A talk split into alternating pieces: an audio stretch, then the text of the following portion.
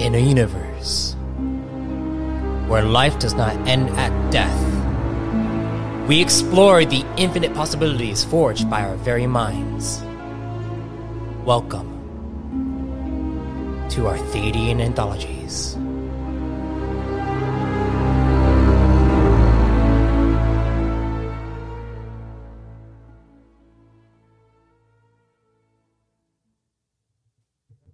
Greetings, fellow travelers and storytellers. Welcome to the Arthadian Anthologies podcast, where I, MS Arthadian, dive into the ever expanding universe I'm developing and the deeper meaning behind it all. Before entering the Grand Tree, Aizon met with a Shorosk that warned of the coming dusk. This means that Evemore has the potential to undergo an era shift, which hasn't happened since pre-convergence. You may also notice the title of this entry being Exti'ov Doso, translating to a trial at dusk. Now, as Aizon enters his trial, he hears a mischievous voice penetrate his mind, asking, Do you like games?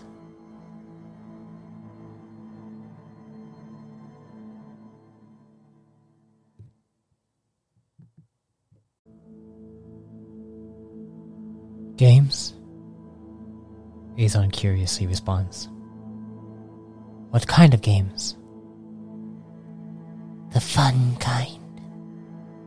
The voice wraps around his body, tilting his head. Aizon sees only darkness with the occasional pulsating energy from the tree. Every time the light emanates, he sees a spectral figure with razor sharp teeth drooling over his head. The specter has no other facial features, but Aizon does not cower.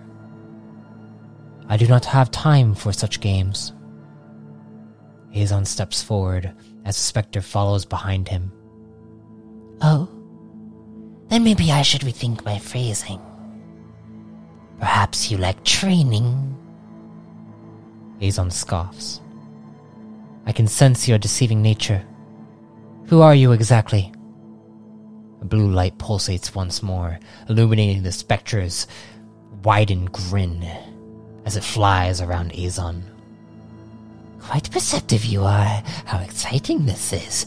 Been some time since a worthy challenge came my way. It hovers close to Aizon's face. I am known by many names, but you refer to me as Primius. The Broken? Embodied as such. Primius floats through the vines that twist within the tree. So I ask again. Do you like training? Aizon stops walking, thinking to himself. This must be my first trial. But why the broken? Is there something in my past I have yet to face? Contemplation only breeds indecisiveness. Action is what will allow you to reach our mother. Aizon breaks down what Primius is saying, analyzing it to its full extent. What kind of training do you mean? Primius chuckles. The kind that you must face in this trial. Aizon thinks for a moment, recalling his studies of the Evemoten entities. How Evemore is a dichotomy between the dusk and dawn. He thinks to himself, who is the counterpart to Primius? Then he remembers as the light pulsates a final time before. I will join you in this training. Laughter fills the roots as Primius spirals up. Then we shall begin. His voice causes the bark surrounding Aizon to shake, as suddenly the vines wrap around his legs, yanking him down through the branches until he is slammed into a misty swamp. The splash resonates a frequency that reverberates throughout the swampy biome. Aizon stands up, hearing faint whispers that reminds him of terror. He then continuously focuses on a single name Nemina. Guide me. Bowing his head, he can hear what sounds like treading water as voices appear around the corner. He quietly dips under and swims behind one of the trunks near him, laying low within the mist. As he eavesdrops on the two, peering through the mist, he sees two Redicon. One that looks familiar to him. It is his master. But the other one is oddly unfamiliar. He can't pin down any defining characteristics. What is this? Aizon mutters to himself. But operating beside him is Primius. Energy that flows through us gives us insight into our conscious perceptions. For you, it seems you have some lingering doubt in your mind about your master. So this is just my mind's own perception of him. Nothing more? Primius chuckles as his razor sharp teeth nears Aizon's earlobe. You tell me? Aren't you just as connected to Evemore as your master is? Aizon tries to ignore Primius. But as he continuously stares at the unidentifiable Redicon, he has to ask, Who is that beside him? Primius breaks out into laughter as its spectral form flies over to Zermo and the figure. You'll have to come over and find out for yourself.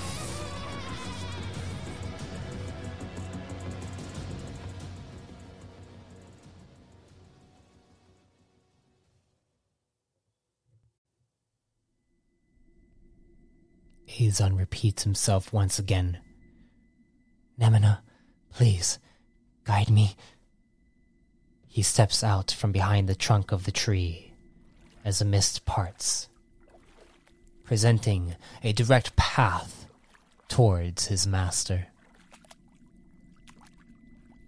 Closing in on their location, the form of the figure becomes clearer. He sees a twin version of his master. But this one has ebony black skin that consumes the essence of what his master once was to him. Master? He trembles. Have you been lying to me? The darkened Zermo then places his hand on his true master's shoulder, as suddenly the two of them combine with each other. Then Zermo's skin turns to a navy coloration that becomes almost fog like in appearance. Oh, my apprentice, this isn't what you might think. I had no choice in the matter. What do you mean? Don't we always have a choice? Dusk has arrived, Aizon. Therefore, we must move with it, or we will all suffer as a consequence of our. No! Aizon yells in defiance. I will not accept this! You've taught me that surrendering power to those that will do us harm will do nothing but lessen our chances at opposing tyranny. If you are a part of my master, in the lens of our great mother, then there is better reason for why you claim this darkness. Zermo begins laughing hysterically. well, aren't you strong-willed, Arvesk? Looks like we have a challenge, Primius. His form collapses into a mist eh, as it relocates beside the spectral form of Primius. You are another embodiment? Indeed, I am. You may refer to me as Foggerer the Sinful.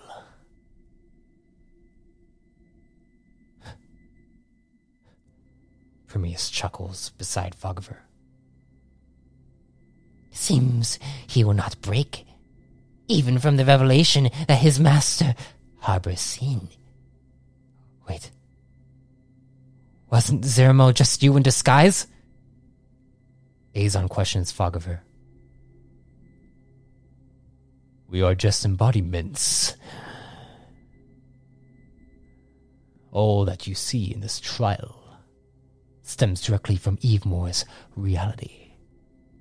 Therefore, my master is hiding something from me.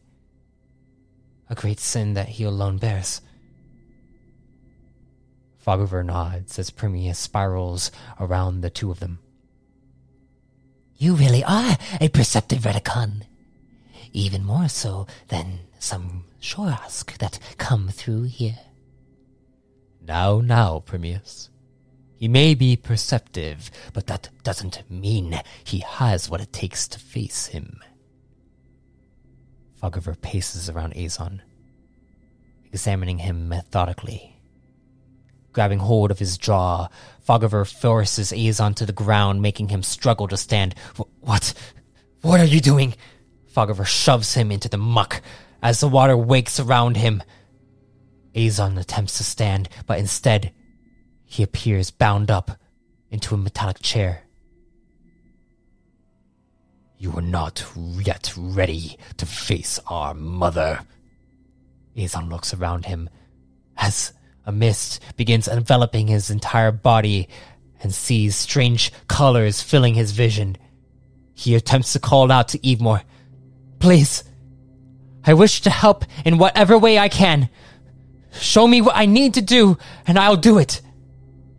The colors shape into reds, blues, greens, yellows. As they appear, they warp into a darkened black as a white pattern fills the space. The pattern extends out, spelling a name that he has no knowledge of.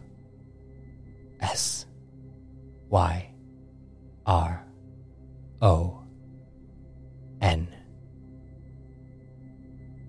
Aizon feels his weight extinguish as he plummets and gets the air knocked out of him. Looking around, he finds himself back inside the roots of the grand tree, with the door before him and the bark behind him, signifying he uh, was not ready for the trial. Or maybe the trial was not ready for him. Picking himself up, Aizon sighs just as his master does and opens the door. However, as the door opens, he appears inside his master's chamber where he sees him speaking on a codex. A voice on the other side that gives him a feeling of dread. Master? Zermo turns abruptly as he quickly hangs up the call. Aizon? I thought you were taking the trial.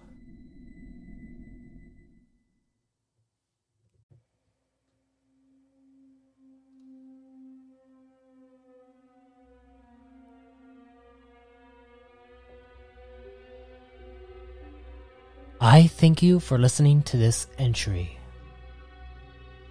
Next week, we'll dive into Master Zermo's secret something that cannot be undone. If you are just now joining the anthology, check out arthadiananthologies.com for more content that expands this new expanding universe. You can also support the creation of this podcast by donating through the link found in the description of this episode. Until next time, travelers, be safe, stay safe, and if death comes to you,